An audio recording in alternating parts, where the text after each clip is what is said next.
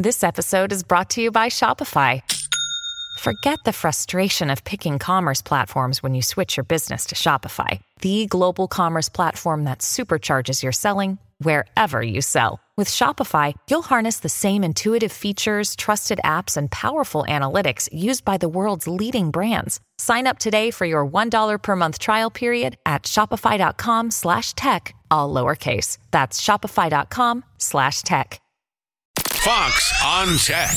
In one of the most poignant moments in the big tech hearing on Capitol Hill, Meta CEO Mark Zuckerberg apologized to families in the room who say their kids were hurt or worse, lost their lives because of social media. Your families have, have suffered, and this is why we invested so much and are going to continue doing industry-leading efforts to, uh, to make sure that no one has to go through the types of things that your families have had to suffer. Zuckerberg, at the urging of Senator Josh Hawley, told the families he's sorry for what they've gone through, but didn't squarely take responsibility for it. But lawmakers were clearly frustrated by the executives and by the fact Congress hasn't passed any substantial legislation to protect kids and their mental health. For their part, the social media companies all say they've added new safety features and parental controls to protect kids.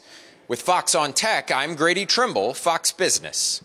From the Fox News Podcasts Network. Hey there, it's me, Kennedy. Make sure to check out my podcast, Kennedy Saves the World. It is five days a week, every week. Download and listen at foxnewspodcast.com or wherever you listen to your favorite podcast. Listen to Fox News Podcast shows ad free on Fox News Podcast Plus, on Apple Podcast, Amazon Music with your Prime membership, or follow wherever you get your podcasts.